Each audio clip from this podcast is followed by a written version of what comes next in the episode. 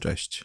Witam Cię w kolejnym, wydaje mi się, że już piątym odcinku naszej adwentowej serii, w której szukamy marzeń Pana Boga poprzez czytanie Księgi Izajasza. Posłuchajmy więc dzisiejszego fragmentu. Jest to 30 rozdział Księgi Izajasza, wersety od 19 do 21, a potem od 23 do 26. Tak mówi Pan Bóg, święty Izraela. Zaiste o ludu, który zamieszkujesz Syjon w Jerozolimie, nie będziesz gorzko płakał. Rychło okaże ci on łaskę na głos twojej prośby. Ledwie usłyszy, odpowie ci. Choćby ci Pan dał chleb ucisku i wodę utrapienia, twój nauczyciel już nie odstąpi, a oczy twoje patrzeć będą na twego mistrza. Twoje uszy usłyszą słowa rozlegające się za tobą. To jest droga, idźcie nią. Jeśli chciałbyś iść na prawo lub na lewo, on ześle deszcz na zboże, którym obsiejesz rolę a pokarm z plonów ziemi będzie soczysty i pożywny. Twoje trzody będą się pasły w owym dniu na rozległych łąkach. Woły i osły obrabiające role żreć będą paszę dobrze przyprawioną, która została starannie przewiana.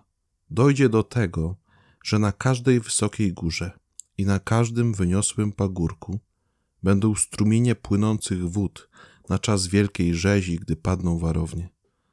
Wówczas światło księżyca będzie jak światło słoneczne, a światło słońca będzie siedmiokrotne, jakby światło siedmiu dni. W dniu, gdy Pan opatrzy rany swego ludu i uleczy jego sińce po razach. Kolejny dzień i kolejne obietnice Boga, kolejne Jego marzenia na nasze życie, kolejne plany. Już na samym początku widać tą wielką troskę Pana Boga o nas, kiedy On mówi, że e, ludu który zamieszkujesz Syjon w Jerozolimie, nie będziesz gorzko płakał. Rychło, czyli bardzo szybko okaże ci on łaskę na głos twojej prośby. I posłuchajcie tego zdania. Ledwie usłyszy, odpowie ci. Z psalmów przepięknie to ujmuje. Zanim słowo znajdzie się na moim języku, ty, panie, już znasz je w całości. Bóg wyprzedza nasze prośby, wyprzedza nasze myśli, bo on najlepiej wie, czego nam potrzeba. Bo on jest Bogiem, który pragnie naszego szczęścia. I ten pierwszy akapit pokazuje, jak bardzo Bóg w swoim słowie mówi nam, że pragnie wejść z nami w dialog, wejść w osobistą relację, serce przy sercu. Relację, która będzie pełna zaufania, która będzie pełna miłości. I jeśli Bóg raz coś powiedział, to on nie wycofa się z tego słowa. Tak jak jest w kolejnym akapicie, Choćby ci Pan dał chleb ucisku i wodę utrepienia, twój nauczyciel już nie odstąpi. Bóg nie wycofa się z raz danego słowa. Bóg nie wycofa się z planu zbawienia, jaki ma dla ciebie dzisiaj. On się nie chwieje, on się nie wycofuje, on się nie, nie waha, nie zastanawia się, czy mu się to opłaca. On po prostu siebie daje. I nawet jeśli mamy ten tak zwany chleb ucisku i wodę utrapienia. Nawet jeśli przechodzimy przez wszystkie trudności, przez y, cierpienie, przez zwątpienie, nawet jeśli czujemy się samotni, niezrozumiali, to od momentu, w którym Jezus Chrystus przyszedł na ten świat, w którym Jezus Chrystus zmartwychwstał, umarł za nas i zmartwychwstał, to naprawdę nie możemy już czuć się w pełni samotni, bo On naprawdę jest z nami i jasno to mówi: oczy Twoje będą patrzeć na Twego mistrza, a Twoje uszy usłyszą słowa, które się za Tobą będą rozlegały. Bóg chce Cię prowadzić przez Twoje życie. On chce Ci wskazywać drogę. Dlatego posłał swojego Syna. Dlatego Jezus mówi, że jest drogą. I zobaczcie, w tym tekście Pan Bóg wyraźnie mówi, wskazuje tą drogę. To jest droga, idźcie nią. A podczas chrztu w Jordanie i podczas przemienienia na górze Tabor jasno powiedział – to jest mój syn umiłowany, jego słuchajcie. To jest moja droga dla was. To jest, Chrystus jest tą drogą, przez którą chcę przyprowadzić was do siebie. Jego słuchajcie. Tą drogą idźcie. Jego naśladujcie. I potem Bóg opowiada o szczęściu, o dostatku, którym chce Ciebie obdarzyć już tu, teraz, w tym miejscu, na ziemi.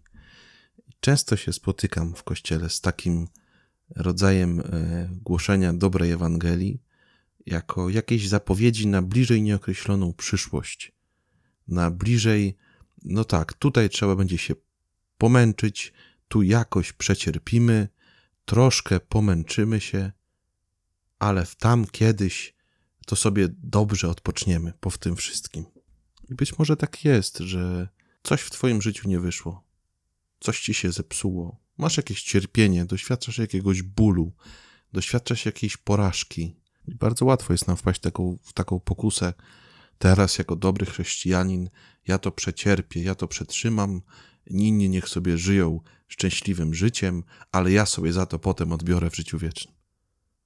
Wydaje mi się, że nie o to chodzi, bo Pan Bóg chce ci dać e, życie ze sobą już teraz.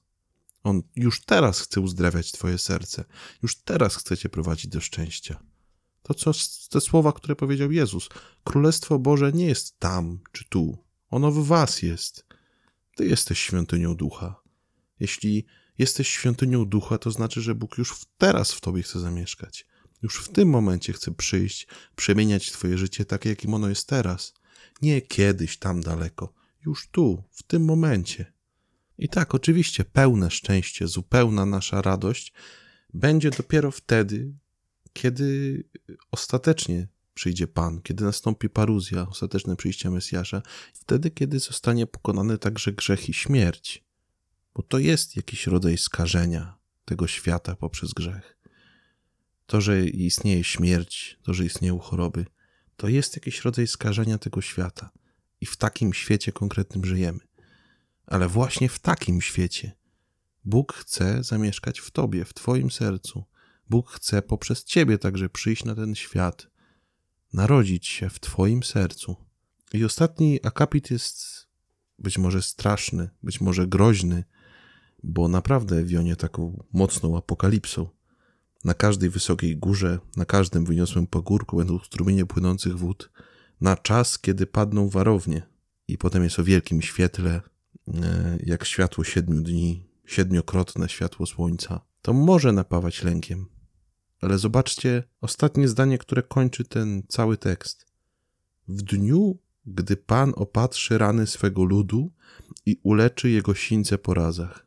Dzień przyjścia Pana będzie dniem opatrzenia ran, dniem uleczenia sińców.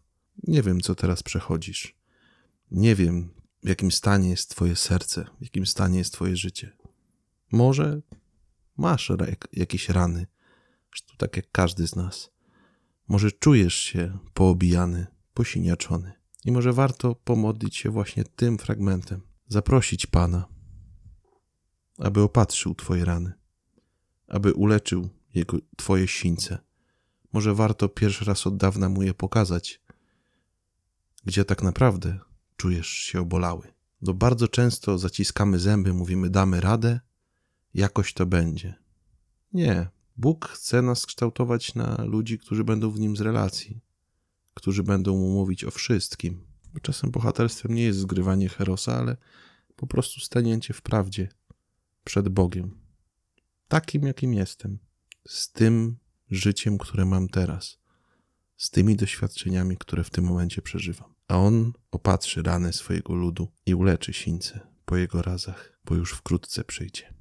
Dziękuję Ci za ten kolejny wieczór. Jeśli masz taką chęć, to proszę Cię, abyś e, udostępnił to nagranie, podał je dalej. Może ktoś także coś na tym zyska. Dziękuję i do usłyszenia jutro w kolejnym odcinku psich opowieści.